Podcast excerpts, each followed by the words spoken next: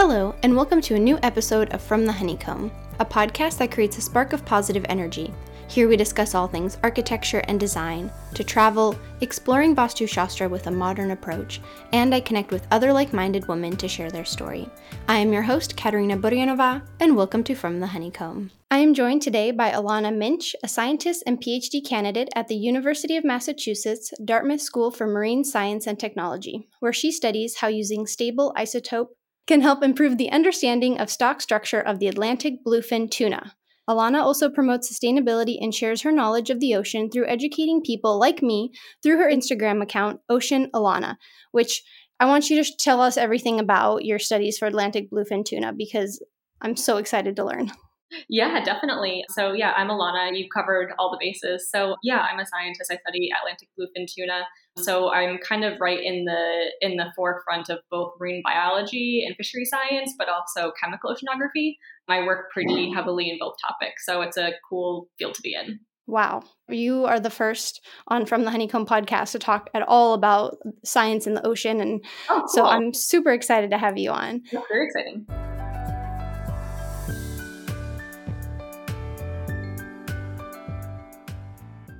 And as you know, we begin every episode by sharing something that we are grateful for. So, what are you grateful for in the present moment? Yeah, so my cat has had some health issues recently. The past couple months, we've had a couple things come up that have been kind of like scary for both of us. And um, but he's still around, and he has like been able to bounce back from both of those issues. And so I'm really glad that he's still here, and hopefully can you know continue to recover, and you know hopefully I'll have him for a long time. Aw, and what kind of cat is he? He is a black cat that I found at a Walgreens parking lot. oh my gosh. Oh, how sweet. Uh, his name's Douglas. So shout out to Douglas. Aw, shout out to Douglas and sending lots of positive energy towards for him.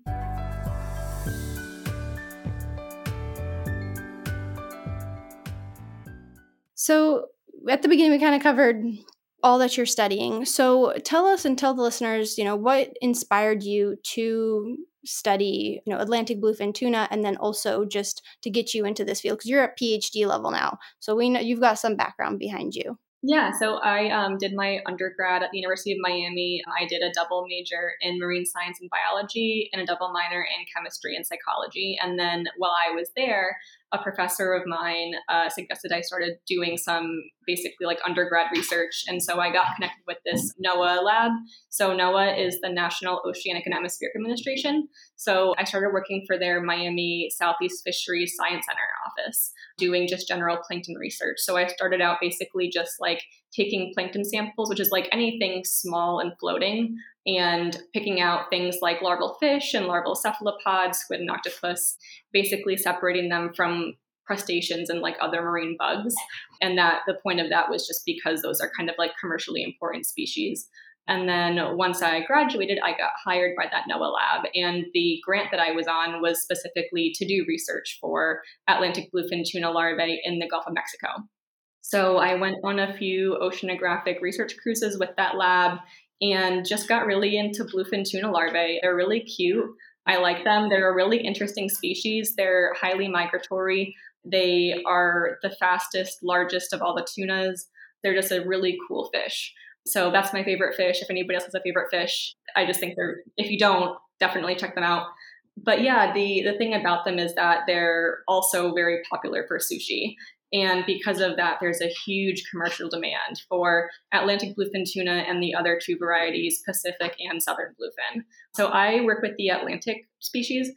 So the Atlantic bluefin tuna historically has only been managed in two stocks, and that's the eastern stock and the western stock. So the eastern stock spawns in the Mediterranean Sea, and the western stock spawns in the Gulf of Mexico. So that's what I was working on was the western stock.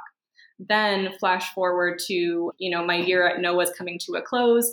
There wasn't any more funding in the pool to keep me on. And so I was looking at grad programs. And because of my undergrad chemistry background, I found an advisor that basically gave me a really great deal, which was I can study whatever I want as long as there's some aspect of like chemistry incorporated into that which is kind of a rare deal in PhD programs. So I already had a lot of knowledge about larval Atlantic bluefin. And kind of the cool thing was that there is, has been a, a novel spawning ground discovery that's not too far from Massachusetts, where I'm located. And so I got involved with those scientists researching the, that spawning ground. And what I'm doing is I'm using chemistry to study those fish. Wow, that's so interesting. And I now I remember how I found you is when you were out at sea doing your studies. I remember you were sharing your experience, and somehow you came through my Instagram feed, and I was like, "This is yeah, so this is really interesting."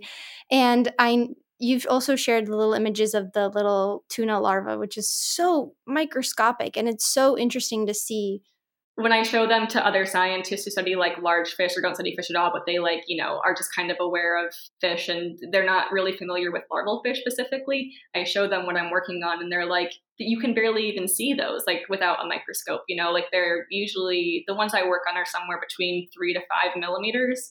So you can see them, but they're really tiny and you might not really realize that they're a fish larvae. And so, how do you find them? So, fish larvae and other plankton are pretty ubiquitous in the ocean. So, if you throw in, it's basically just like an all purpose kind of net with really small mesh. And we tow it at a speed that, like anything bigger, would outswim the net. Mm. But little small fish, like, you know, the larval fish and the larval cephalopods and little marine bugs and invertebrates, those will get caught because they can't outswim the net at that point. They're so tiny and slow moving. And so basically, that's how we catch what's called plankton as opposed to the larger things. Interesting. And like how far out to sea do you have to go? Is it far? Oh, no, you don't have to go far at all. I mean, you could probably do that just off any beach and still get things. This is, I mean, we do to search for Atlantic bluefin tuna, we do go a little bit further offshore because usually where they're spawning is not going to be right coastally. But um, yeah, if you wanted to just like look for any kind of plankton, you wouldn't have to go very far. You could go to your local beach. Wow. So that's amazing. Like my beach is a mile and a half away and I don't like know much about it. So I live in California, Orange County, Pacific Ocean's right there. And it's amazing. Like even from what we see snorkeling and just like spending the time at the beach. So that's true. Like I didn't think about it. It is so close. Like I could go study the plankton. That and that's so interesting. And I know you've also shared kind of like the little capsules and how you do your research. And so excuse my questions because I know nothing about the world of research and, and science.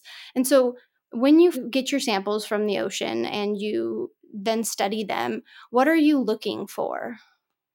It totally depends. I mean, there are so many branches of marine science. So, like, I guess what I'm saying is not going to go for everybody. But for me specifically, when I'm looking at like a general plankton sample, what I'm looking for would be like larval fish and then IDing what species they are. So, for commercially important species, like we're looking at tunas, we're looking at other like large recreational fish. So, anything from marlins to and things like that, mahi what we're also people up north would be looking for would be like cod, lobster larvae, things like that. So anything that can really inform um, how much spawning is going on to help management decisions for sustainability. Hmm.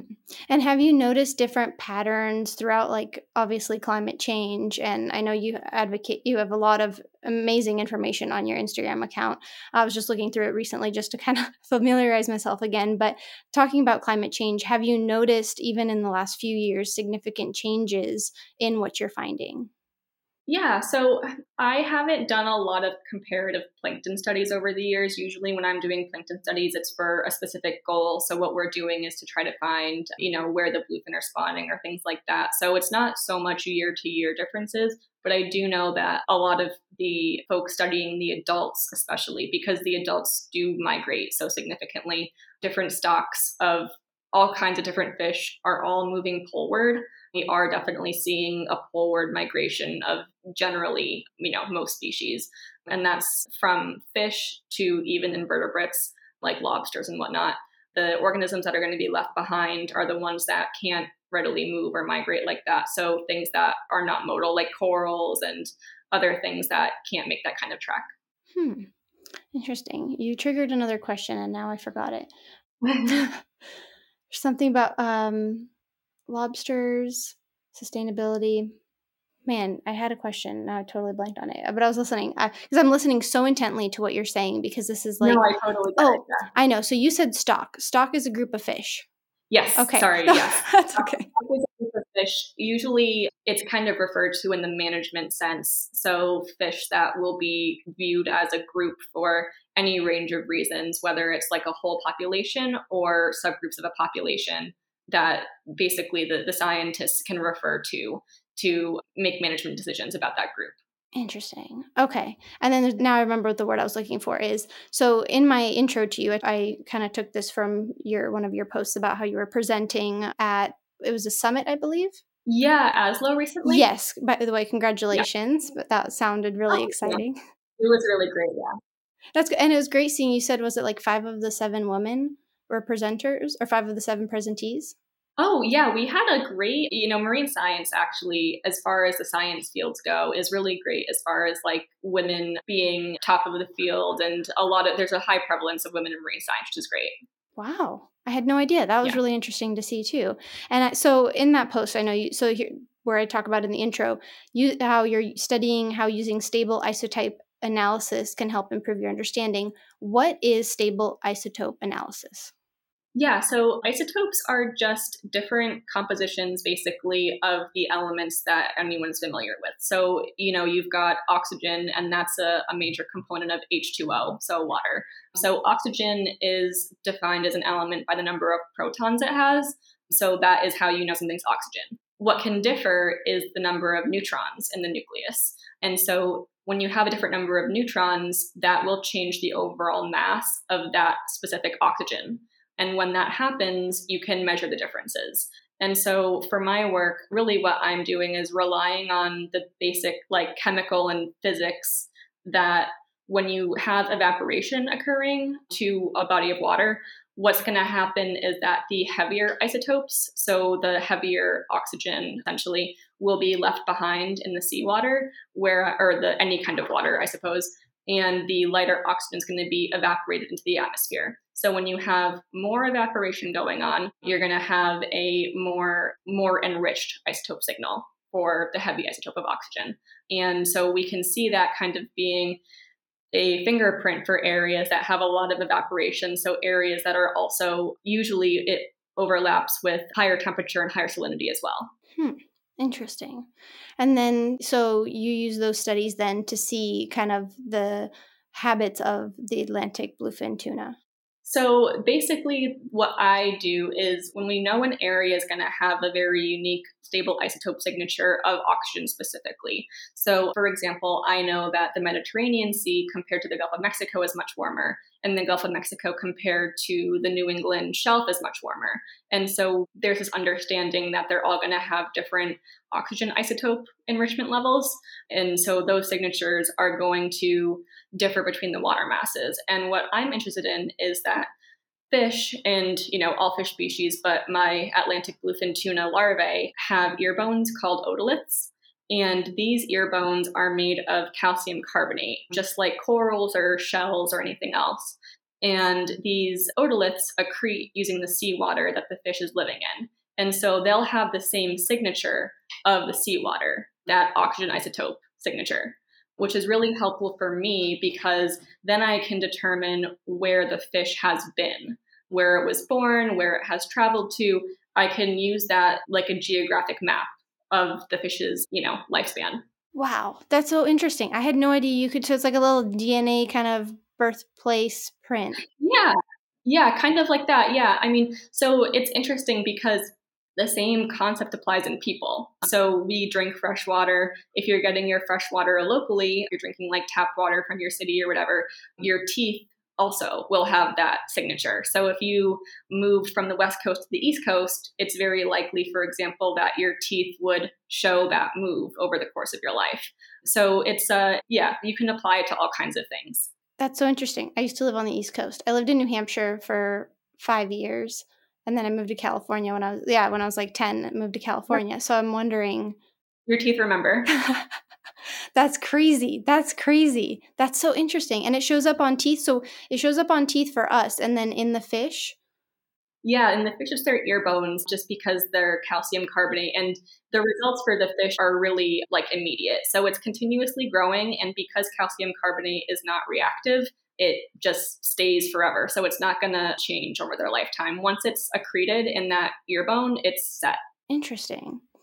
So the fish are born, and I know nothing about fish, how they migrate. So a lot of the fish then are born in like the Gulf of Mexico, warmer waters, and then they migrate. Yeah, so what we're seeing generally is Atlantic bluefin tuna, they actually really, really like cold water, and that's because they're so big and their metabolic rate is so high that they require a lot of oxygen to be able to breathe. And when you, as far as water temperatures go, oxygen can dissolve more readily in colder water. So you're going to have more oxygenated water where it's colder.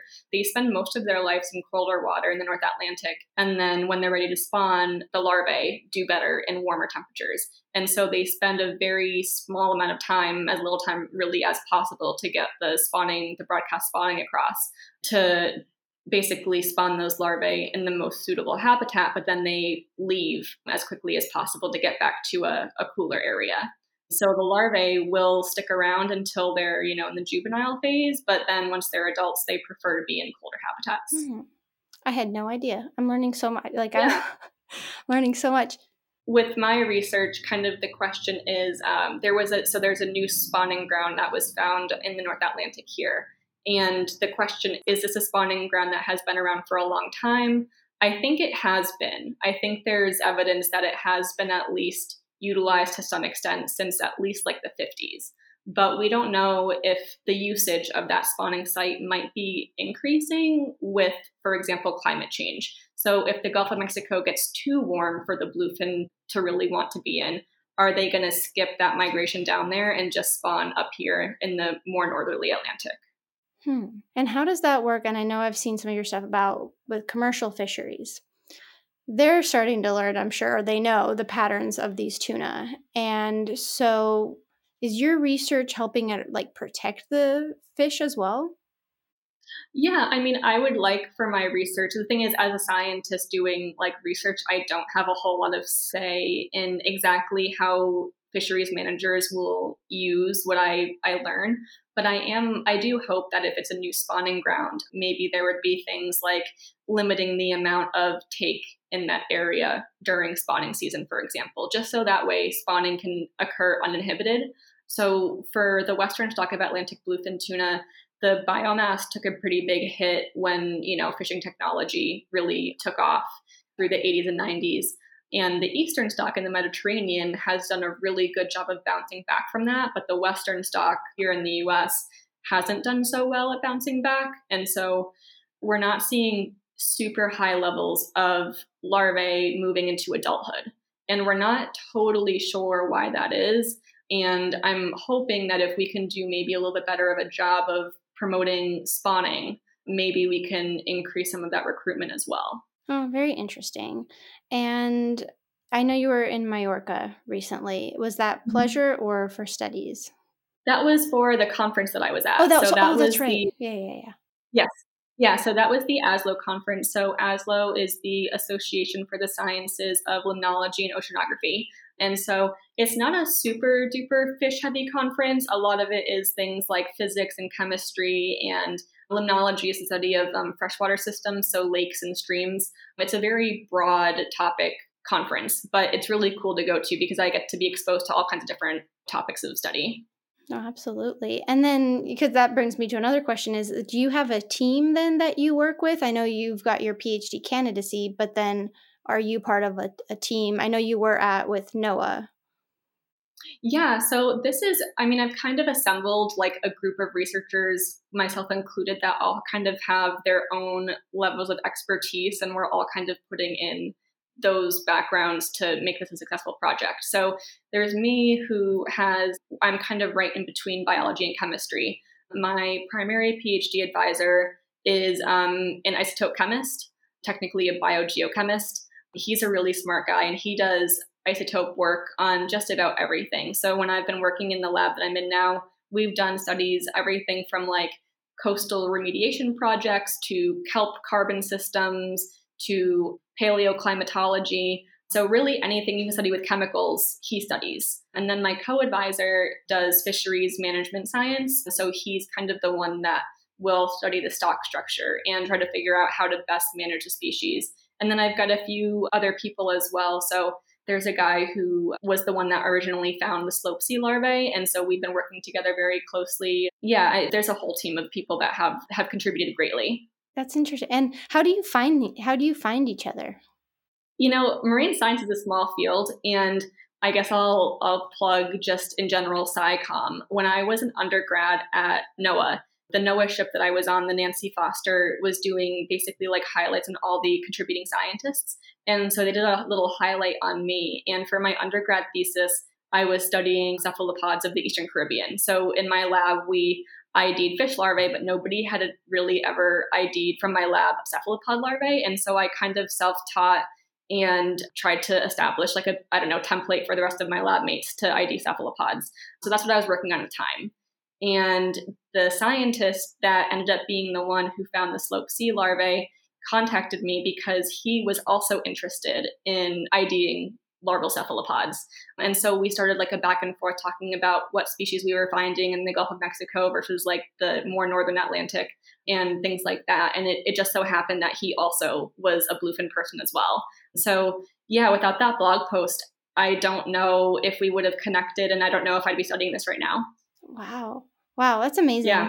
That's amazing. Like, yeah, how you guys connected. And that made me think too is is someone listening to this podcast episode with you about you know marine biology you know i've covered a lot about architecture and the different avenues you can take but with marine biology of course there's thousands of avenues you can take and so when you're in the early stages of studying for marine biology do you kind of have an idea of what you're going to learn about or what your interest will be or do you kind of like in architecture we do a good thing to do is get a bunch of internships kind of see what firm what style of architecture fits your needs how does that work in like marine biology towards figuring out what to study yeah. So for me, as an undergrad, I started off with like extremely basic, like biology courses. So it really is not that different from any other like bio or science major. You do all the same like core courses. So the biology, chemistry, things like that. There's a couple more specialized courses. So I started off with like a general marine science course where they kind of introduce lots of very broad concepts. So things applied to physics or to chemistry or to biology. I always kind of knew I was going to be more of a biology person. That's just like kind of where my interests are. I'm not good enough at math to be able to do the physics. I'm glad other people are, but I can't.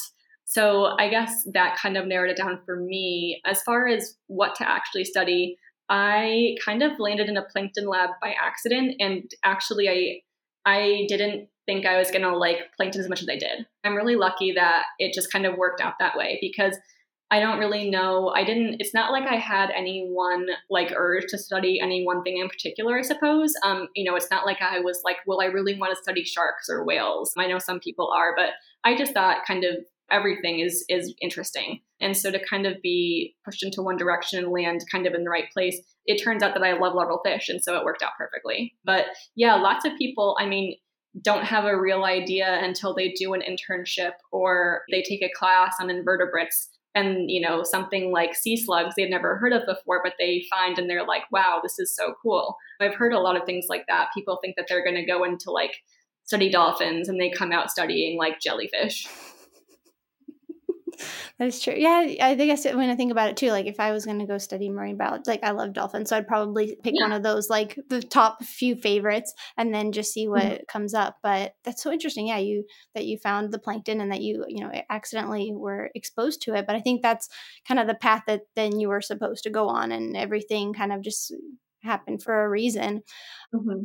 And so, when did you know you wanted to be study like biology? Did you already know fairly young, like high school? You know, so it's funny because everybody always tells me that they, you know, when I tell them I'm a marine biologist, they're like, "Oh, when I was a kid, I wanted to be a marine biologist." And it's funny because I didn't, I didn't have that experience as a child. I think when I was like a, a young kid, what I really wanted to be was a Zamboni driver. so not even a little bit close to what I'm doing at all. And then I got to high school and I just really liked my biology class as a junior in high school. And then my senior year, I took an environmental science elective. And I think I just kind of liked how that was a little bit more applied to the earth and ecosystems. So when I went to college, I knew I wanted to do something biology related and probably like very like environmental science oriented. Mm-hmm. And then where are your studies going to take you next? Because I don't know where you are in your PhD program. Yeah, I probably have about a year left in my PhD. So right now I am about to send my samples off for final analysis. And once I get those back, I'll just be writing all the results up and I should be able to do that within the year, which is pretty crazy. So yeah, it, it's all coming together very fast and hopefully I'll have updates soon. That's super exciting. And then any plans after? I don't mean to like pry too much information. Yeah. You know, I there's a couple things I've been thinking about. I don't have anything solid yet. I just kind of wanted to see where, you know, the results lead because that could definitely change what I'd like to do. You know, if I come up with something that's really interesting and I want to study one specific thing more, it'll probably change where I land for a job. But yeah, I've been thinking about going back to NOAA. I really enjoyed working there. The only reason I stopped working there was just because of funding ran out. Uh, or academia, being professor somewhere, that would also be awesome. Oh, for sure. You and you have a way of I mean, I don't know many marine biology professors, but like the way you have explained everything to me, someone who knows very little about about um like science and marine biology is you really make everything so digestible, so understandable. And that's also one of the reasons. Yeah, one of the reasons I wanted to have you on to like talk and understand, you know, because like you said, you know, Atlantic bluefin tuna, it, where do I know it? I know it off a sushi menu. And then you don't think about there is you know more beyond that than of course when we consume it and then just what depths you can go into studying their behavior and their movements and it must be such an interesting time too especially in seems like in history with just so much of the climate change and things changing that within our lifetimes we're going to see so much of it so there'll be so much for you to to be able to analyze Oh, totally. Yeah. I mean, it's such a, every time it's like I kind of went into my thesis work being like, if I can answer these questions, that's going to tell us all we need to know, you know, about bluefin to like inform management. And then as like I get further and further into it, I'm like, but what about this? What if I like study this next? There's just so many other other little pieces to the puzzle that, especially as things continue to change, you know, we don't really know what direction is going to go. So yeah, it, the future is definitely very open at this point. And are there opportunities for you to go like to other parts of the world and study, or are you more like thinking US based? There are definitely opportunities for that because I am focusing on Atlantic bluefin tuna. You know, obviously, like the Western stock is a US managed stock and also um, relevant to Canada, but, you know, pretty much this side of the Atlantic for, for the Western stock. The Eastern stock I actually was able to dabble in a little bit when I went over to Mallorca. So I connected with some scientists from a Spanish institute over there, and I actually am going to be analyzing some otoliths from bluefin larvae spawned in the Mediterranean Sea. And so that's really cool. So I could definitely see working over with the Atlantic bluefin tuna on that side of the planet as well. And then as far as other species go, there is the Pacific bluefin that is, you know, around Asia, and then the southern bluefin, which is a lot around Australia and those regions. So I haven't really dabbled in those yet, but I'd be curious as well to compare how the species differ. No, for sure. That would be so so unique to see and see how they differ, even though they are still. I guess that made me think of another question. So they're tuna. What has defined and characterized them as tuna? Like you just, you know, talked about four different species of tuna, but what makes them tuna? Okay, yeah. So there's, I mean, there's tons of different kinds of tuna, even outside of bluefin. Some of the big ones that we have in the Atlantic that are commercially important would be like big eye and albacore and yellowfin, skipjack. Tuna are a type of bony fish. They're a huge family. They're in the family Scombridae, and they're a, in the tuna realm within Scombridae.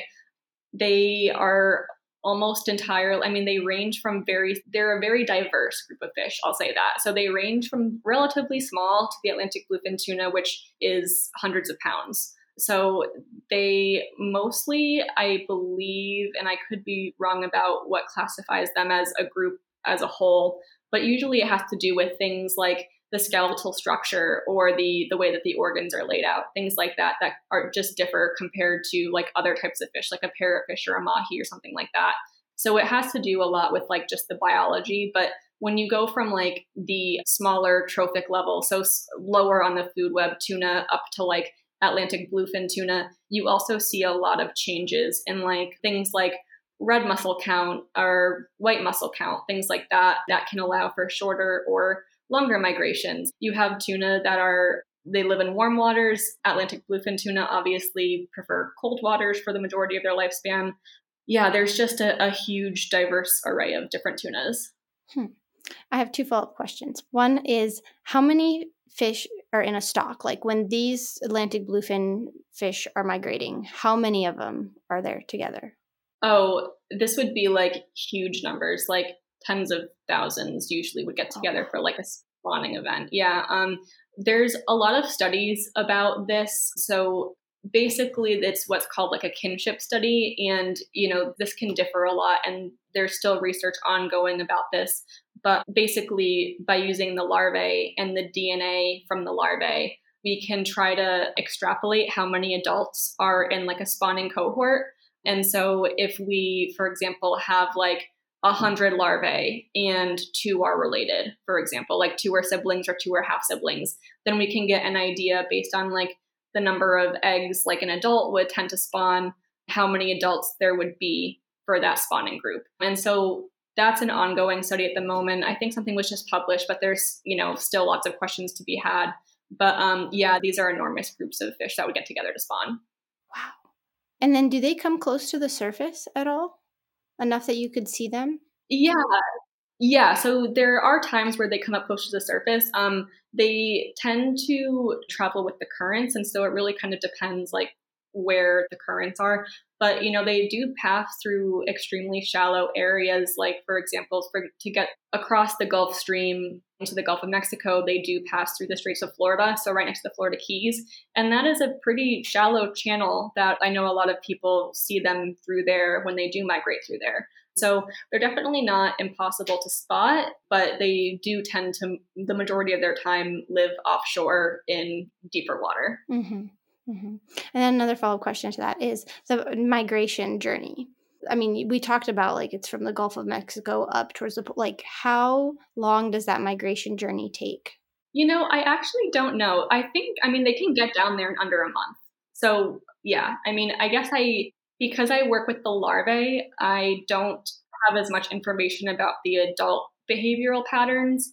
But yeah, I mean, they're there for, in the Gulf of Mexico specifically, they're there over the course of about a month. And the adults usually aren't going to stick around for like the whole month, but you'll have, you know, groups that come in at the earlier side, groups that come in later side, and they all pretty much get out and come back up to the North Atlantic to feed by the time July rolls around.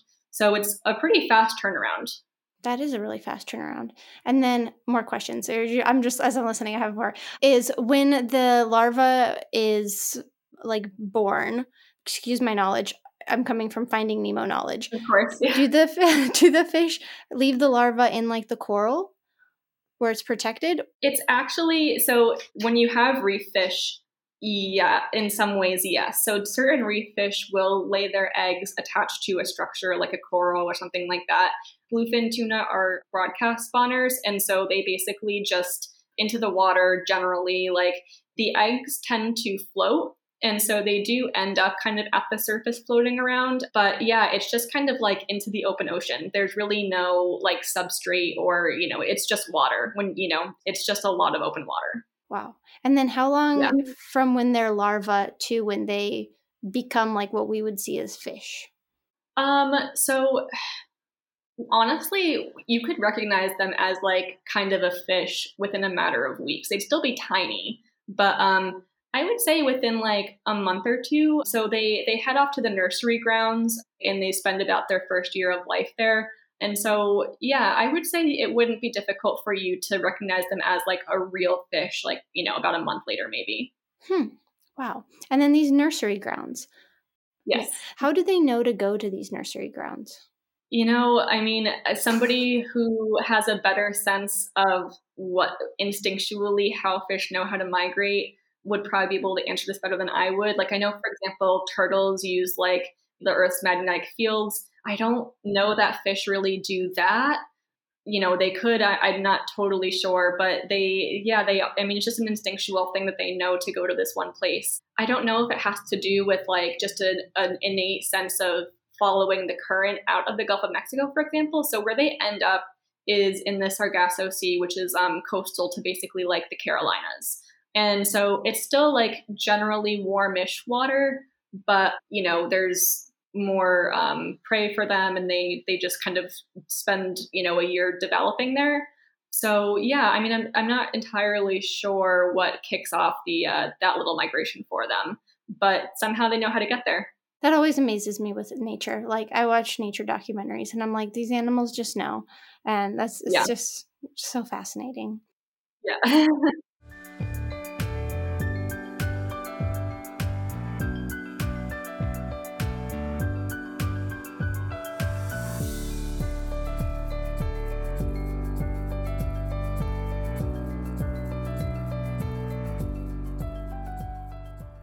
Well, Alanna, thank you so much for coming on from the Honeycomb podcast. I hope my questions, I know like some were like based off of Finding Nemo and some were hopefully more intellectual. No, Finding Nemo is a great movie. Such a good movie. Okay, good, good. Did you like Finding Dory? Yes, I did. I, I honestly, yes, I, I like all those little like ocean animated. Moana is a great one as well. Not like quite as fishy oriented, but still a great movie. Yeah. Yeah, yeah, yeah. And Shark Tale. I know I watched that one. Oh yeah, when I was a kid. Yeah, I seen that when I was a kid. well, anyway, thank you so much for coming on. This was super informative. I learned so much and I have so much respect for like the research. I mean, the research you do too is I don't know how now how long have you been studying Atlantic bluefin tuna? So, oh, from the time I started as an undergrad, that was like 2016. So like seven years now is when I've kind of like that's how long I've kind of been like in the vicinity of bluefin. Um, you know, doing my own research now, like totally focused on bluefin research for the past like two or three years specifically. But yeah, I mean, def- have been working on projects involving bluefin for about seven years. Yeah.